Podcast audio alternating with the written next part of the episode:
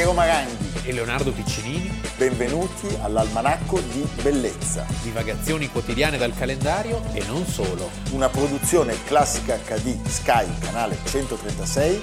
In collaborazione con Intesa San Paolo.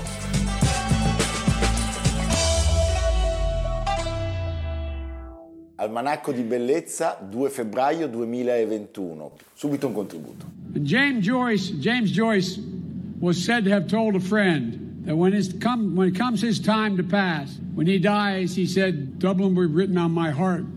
Excuse the emotion. But when I die, Delaware will be written on my heart.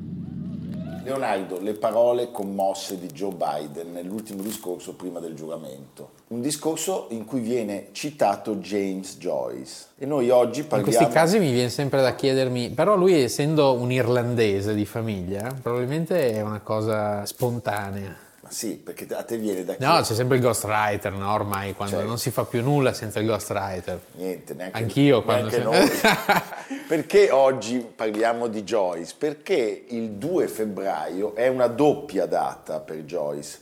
Nel 1882 nasce e esattamente 40 anni dopo il 2 febbraio del 1922, ha la gioia di festeggiare il suo compleanno eh, vedendo la pubblicazione della sua opera più grande, più conosciuta, più enigmatica, eh, più misteriosa e in qualche Che tu modo, hai letto più volte. Io più volte. Sì. Ma eh, l'ho letta anche in tedesco, ti dirò. Stiamo parlando dell'Ulisse e stiamo, stiamo parlando dell'invenzione di uno stile letterario che in qualche modo eh, nasce proprio con questo monumentale libro che è il flusso di coscienza, no? Sì. Eh? Tra l'altro Joyce muore a Zurigo nel 1941, quindi non aveva neanche 60 anni, eh, però una vita veramente spesa alla grande, da uomo europeo, che affronta mh, tutti i luoghi più nevralgici, più centrali dell'Europa di allora. Tra cui non possiamo non citare Trieste. Trieste. Sì. Ecco, poi a, quando vai a Trieste ci ricamano tantissimo su, su Joyce, Svevo, però bisogna pensare cos'era la Trieste di allora. Ecco, lui a Trieste ci arriva per un, una situazione fortuita, perché c'è sì. una sorta di inganno, cioè lui vuole lasciare Dublino anche per fuggire dalla condizione personale e da un abuso costante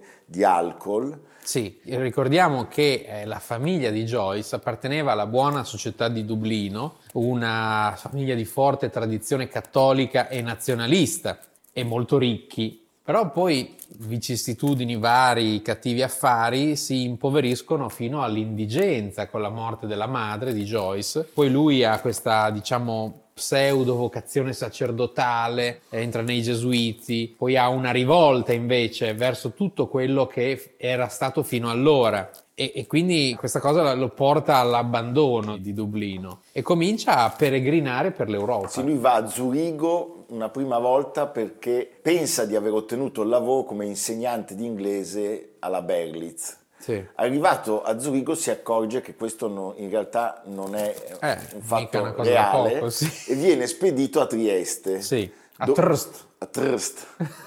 allora impero austro-ungarico. Sì, che era uno dei luoghi più affascinanti del globo terrestre perché era un caleidoscopio di culture, di civiltà. C'erano, pensa, ben una ventina di confessioni religiose, la più grande sinagoga d'Europa, un posto in cui chi amava la letteratura, chi amava la cultura si sentiva proprio agio e lì nasce questa amicizia con Italo Svevo. Io ho conosciuto Joyce nel 1907 quando ha cominciato a dare lezioni di inglese ai miei genitori, ma io quella volta avevo dieci anni, dunque i miei ricordi sono molto sbiaditi. Dunque io lo ricordo, un uomo lungo, allampanato, con occhiali che facevano trasparire dei grandi occhi celesti che diventavano pi- piccoli quando lui si levava gli occhiali.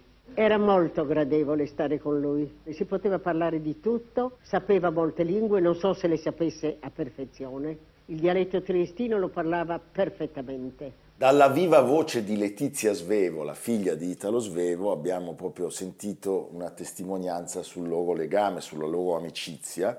Eh, lui amava moltissimo la cultura triestina, tanto che da alcune trasposizioni dei personaggi nascono i personaggi proprio dell'Ulisse. Certo. E, e proprio loro due, perché l'ebreo è Svevo e l'irlandese è Joyce. Leopold Bloom è una figura probabilmente disegnata ispirandosi a Svevo. Ecco, la Treccani definisce l'Ulisse il romanzo che forse più ha inciso nella storia della letteratura europea contemporanea. Parliamo di mille pagine circa, dipende dalle, dalle edizioni, ed è un interrotto fluire del pensiero libero dei protagonisti, prima che diventi parola, cioè c'è una, una individualità della psiche umana che eh, viene messa al centro dell'opera. E anche qui, cioè lui era imbevuto di quel mondo così di cui si abusa la parola Mitteleuropa, eccetera, però era il mondo di, di, Freud. Trieste la lascia nel 1915 con lo scoppio della prima guerra mondiale, non c'era più niente da fare a Trieste dopo la prima guerra mondiale, certo. aveva ragione ad andarsene.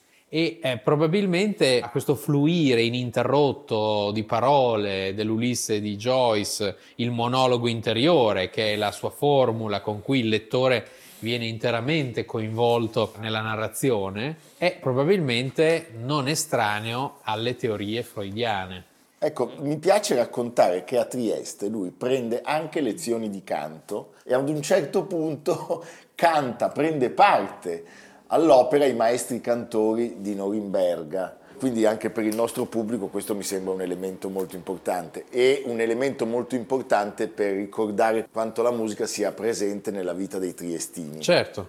E nel 17 eh, esce la sua opera, diciamo, autobiografica, Daedalus. Come Daedalo fugge dal labirinto, Joyce fuggiva da Dublino. Un'opera al tempo stesso apologetica e autoaccusatoria. E poi nel 1920 finisce a Parigi finisce a Parigi. E a Parigi non è che conduce una vita così ritirata, frequenta Aragon, Eliot, Hemingway, Fitzgerald, Beckett. Pensa che meraviglia. No, stupendo. Ecco, tornando a Dublino, lui la descrive talmente minuziosamente che nell'Ulisse. nell'Ulisse, certo, che si dice se Dublino fosse distrutta da un, da un incendio la potremmo ricostruire perfettamente grazie all'opera di Joyce. Sì, sì, è vero, è un'opera che appunto tale messe di contenuti, di aspetti, di citazioni è stata definita insieme dramma, farsa, parodia, commozione,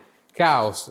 È un'opera che comprende tutti gli aspetti dell'uomo moderno della società, tanto che non è azzardato definire una letteratura contemporanea pre e post Ulisse. Certo, segna un punto di svolta. Ecco, la pubblicazione del libro ha avuto notevolissimi ritardi negli Stati Uniti, in Inghilterra e nella stessa Irlanda. Nella stessa Irlanda verrà pubblicato solo nel 1966, Pensa. quindi 44 anni dopo l'uscita, la prima uscita. La censura dei circoli conservatori ne ha proibito anche l'importazione con l'accusa di oscenità.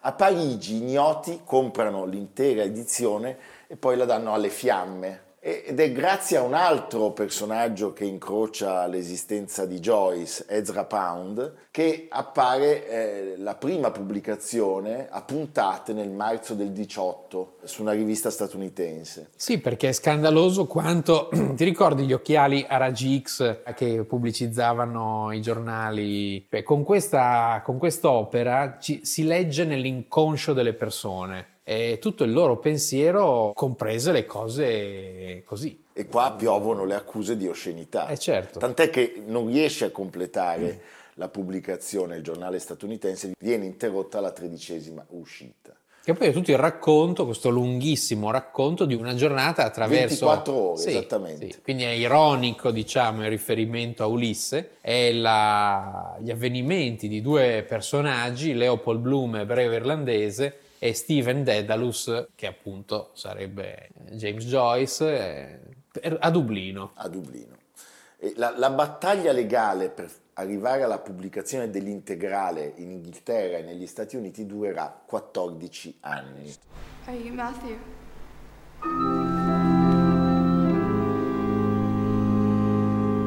Yes.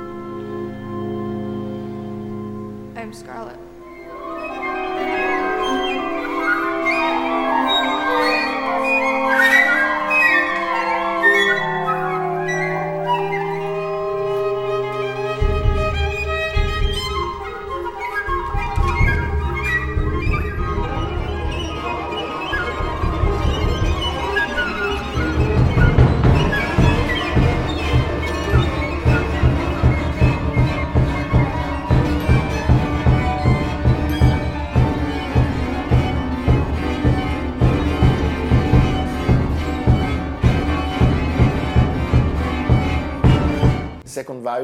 L'opera che ha vinto il premio Fedora Generali nel 2017 ed è stata messa in scena al College Belvedere, proprio quello dove Joyce aveva studiato. Parliamo un attimo ancora di Dublino. Lui la abbandona, ne fugge, però poi quest- questa città rimane presente in maniera costante, quasi ossessiva nella sua opera. Odio e amore, beh, d'altra parte quando nasci in un posto e lo conosci benissimo, eh, lo odi e poi ne avverti la nostalgia quando ne sei fuori, no? È un classico. E tant'è che lui dice quando morirò Dublino sarà scritta nel mio cuore. Non è un brutto posto Dublino, certo viverci non lo so, io mi annoierei. Beh, la fine è una fine terribile, perché lui è a Parigi, la città viene occupata dai nazisti, ha un glaucoma, torna a Zurigo, quindi alla prima tappa della sua fuga dall'Irlanda, viene operato per un'ulcera, entra in coma e si spegne il 13 gennaio del 1941. Oggi, 2 febbraio, quindi Joyce e l'Ulisse insieme, mi sembra che sia un modo bellissimo per iniziare. Provate a prendere in mano l'Ulisse, vedete se riuscite a a tenerne il peso. il peso e leggetevelo anche solo a rate. A rate. Datevi un traguardo in un anno, 365 giorni, potete leggerne Io tre co- pagine al giorno. Sì, io vi consiglierei di alternare la mattina l'Ulisse, la il sera pomeriggio palestra palestra e la sera, e la, sera la recherche. e un buon vino. È un buon vino.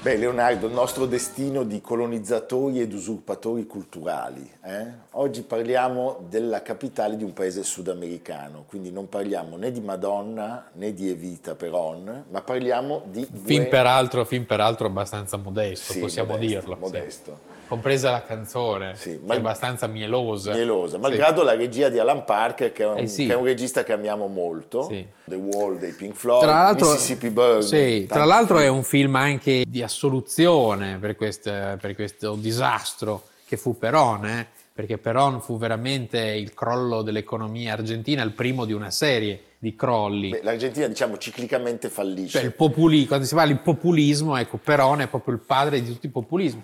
Pensa che tra l'altro questo populismo si doveva al fatto che durante la seconda guerra mondiale Buenos Aires riceve tantissimi immigrati dalle campagne e la popolazione di Buenos Aires triplica divenendo un terzo dell'intera popolazione argentina, così come ancora oggi è.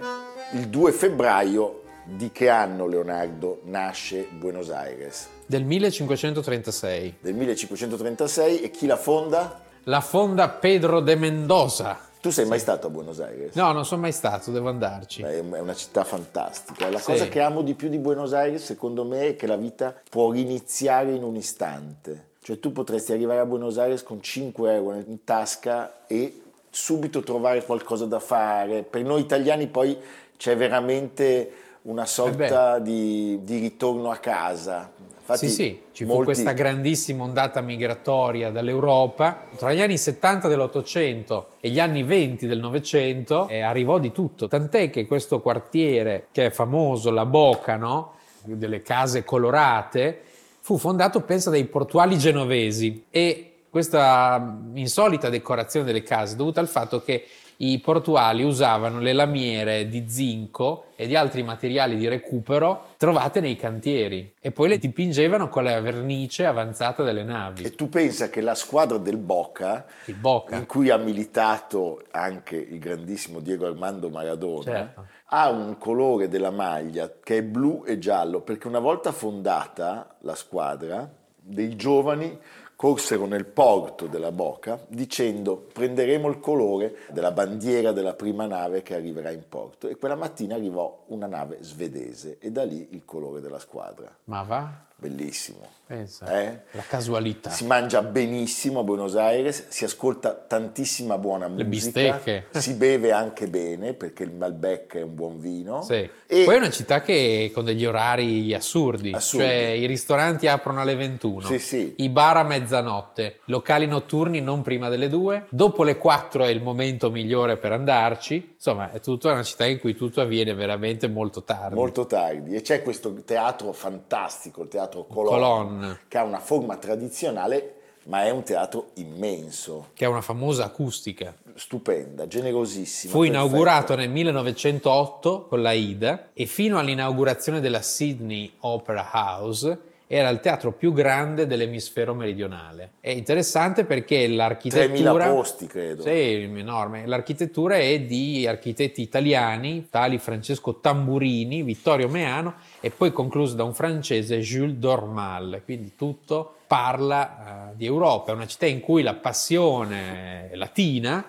si mescola con l'anima europea, con la opulenza europea. Ci sono questi quartieri che Sant'Elmo famoso, no? Certo. un po' della Bre con eh, case che fanno capire l'importanza di una borghesia di fine Ottocento e di un posto che aveva all'inizio del Novecento un prodotto interno lordo pari a quello delle grandi nazioni europee. Nazioni europee. Il Colon rimane per me il più bel teatro del mondo, devo dire. Enorme, con un'acustica incredibile, sia per i concerti sia per l'opera. Non conosco un altro teatro o un'altra sala di concerto nel mondo di questa taglia, con questo senso di intimità.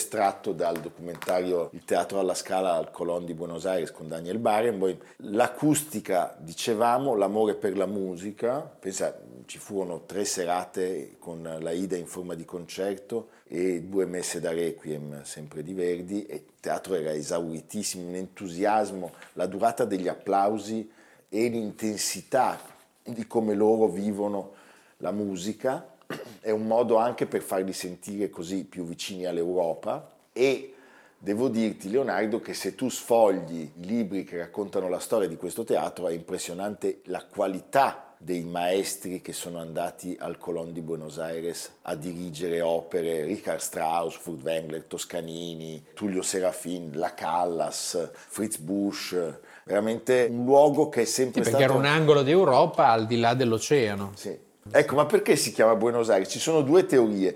Una dice per l'aria buona che si respirava in quel luogo e l'altra invece per una sorta di diatriba nata il giorno della fondazione tra De Mendoza e i marinai che erano tutti sardi di origine e che insistevano per intitolare la città alla Madonna di Bonaria. Ah. E quindi fu dato un nome lunghissimo, questo lo dice anche il Papa e lo racconta. Puerto Nuestra Signora Santa Maria del Buen Aire. Esatto. E poi alla fine restarono le ultime due e basta. Buenos Aires divenne Buenos Aires. Questa è una cosa che racconta anche il Santo Padre, il nostro Eh, Santo lui Padre. qualcosa saprà. Perché... Argentino piemontese. Eh, certo.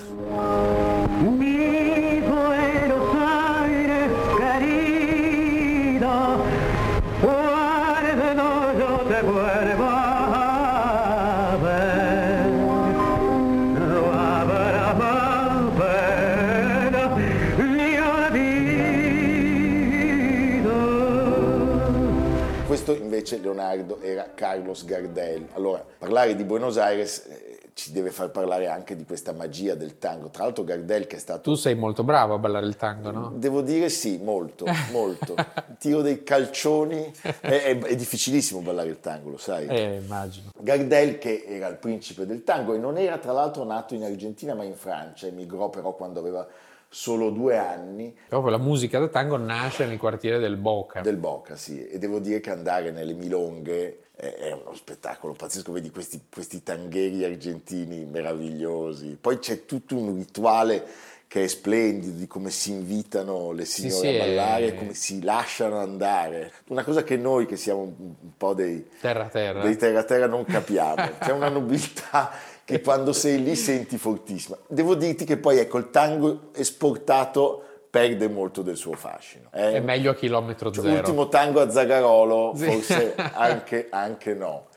Senti, già nel 1494, quindi solo due anni dopo la scoperta dell'America, sotto l'auspicio di Alessandro VI Borgia, la Spagna e il Portogallo avevano incominciato a dividersi il nuovo mondo. Questa cosa faceva molto arrabbiare gli inglesi e i francesi e sappiamo che fu proprio la Spagna a prendere il sopravvento in, in molte zone, tra cui appunto l'Argentina. Sì, è una sorta di Camp David, il trattato di Tordesillas, che traccia una linea e questa linea, tutto ciò che c'è a ovest spetta alla Spagna, tutto ciò che è a est spetta al Portogallo. A est c'è anche il Brasile, perché la linea cadeva proprio al centro del Brasile. Quindi tutta l'Africa, pensa il Portogallo, conquista de facto tutta la costa dell'Africa. Però tutto le- le- il resto appunto va alla Spagna. Devo dire che Buenos Aires in qualche modo non è prioritaria come, come conquista, erano più interessati ad avanzare verso il Perù, verso le miniere. L'argento è stata la più grande ricchezza dell'America Latina. Ecco, e questo Pedro de Mendoza era un adelantado, Sì. cioè era sostanzialmente il funzionario che aveva poteri militari e civili, in questo caso nominato da Carlo V, E guida una Carlo- direi Carlo I di Spagna, Primero. Carlo V imperatore, che guida questa spedizione e... eh, Una spedizione che tra l'altro è molto consistente perché sono 16 navi e 1600 uomini, quindi siamo più del doppio ad esempio della spedizione di Cortés in Messico. È una spedizione che non ha successo alla lunga, Eh, feroci combattimenti, carenza di cibo, talmente acuta si dice da spingere alcuni spagnoli al cannibalismo perché il rapporto con i nativi non era, non era dei certo. migliori. Tant'è che la- dopo la fondazione, insomma, le cose a De Mendoza non andarono benissimo. No. Sempre costretto a letto per via della sifilide, poi ebbe dei problemi Un nome da narcos, Pedro da nar-. Pedro de Mendoza sì. ebbe non pochi problemi con gli indigeni locali che non avevano nessuna intenzione di farsi colonizzare e si rivoltarono contro di lui. Il fratello cadde in battaglia, molti dei coloni lasciarono la, la città eh, risalendo il Paranà e quindi la, la città venne rasa al suolo e abbandonata. E lui morì senza troppi onori durante il viaggio di ritorno che nel 1937 lo riportava nella sua patria. A Buenos Aires c'è una piccola statua. Sì, poi Buenos Aires sarebbe- si sarebbe sviluppata successivamente perché c'è una nuova spedizione alla fine del Cinquecento, però diciamo vive sempre un po' in ombra e solo con la guerra di indipendenza, l'inizio della guerra di indipendenza nel 1810, quindi con l'Ottocento che Buenos Aires diventerà questa sorta di Parigi del Sud America e poi con appunto l'immigrazione. Oggi Buenos Aires ha 3 milioni di abitanti, 14 pensa con l'Interland, quindi è la terza città dell'America Latina e la seconda città dell'emisfero australe dopo San Paolo. Beh, io consiglio a tutti una visita perché In primavera, che è il nostro autunno, quando ci sono gli alberi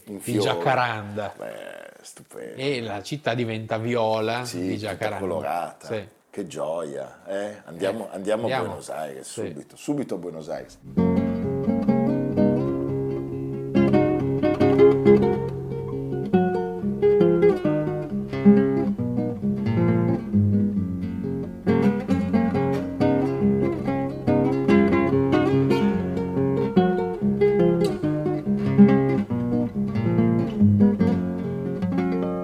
Senti Leonardo, qui abbiamo fatto veramente il giro del mondo oggi. Sì. eh? Dublino, Zurigo, Trieste, Parigi, Buenos Aires. Ma tu dove ci porti? A Napoli. A Napoli. A Napoli perché ha riaperto il Palazzo Reale di Napoli. Permettimi di dire una cosa che è anche giusto dopo, Sì. dopo Buenos Aires andare a Napoli per via di Diego Armando Maradona, Giusto? uomo immenso. Eh. Adoro Maradona con tutti i suoi eccessi e le sue follie. A Napoli perché ha riaperto tra i vari musei anche Palazzo Reale di Napoli che si presenta in una nuova veste. Le sue sale si presentano in una versione straordinaria. Chi per la prima volta, chi nuovamente intraprenderà una visita inedita. Gli affreschi, gli arredi, gli arazzi e i dipinti splendono ancora di più. Il sistema di illuminazione di gran parte delle 30 sale del percorso museale è stato completamente rifatto. La casa reale voluta da un Fernando Ruiz de Castro, perché qui siamo sempre nella Spagna, vice reame spagnolo, conte di Lemos e di donna Caterina Zuniga, sua consorte, che per farla costruire chiamarono il grandissimo Domenico Fontana.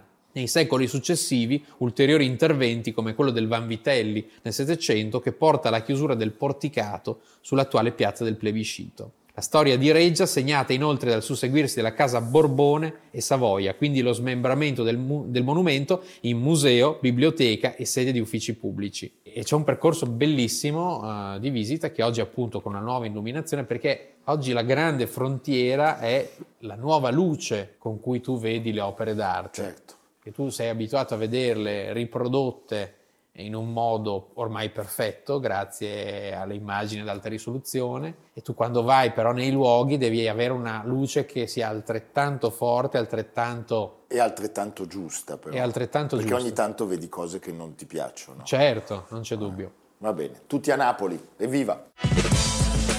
Almanacco di bellezza cura di Piero Maranghi e Leonardo Piccinini. Con Lucia Simioni, Jacopo Ghilardotti, Samantha Chiodini, Paolo Faroni, Silvia Corbetta. Realizzato da Amerigo Daveri, Domenico Catano, Valentino Puppini, Simone Manganello. Una produzione classica HD, Sky Canale 136 in collaborazione con Intesa San Paolo.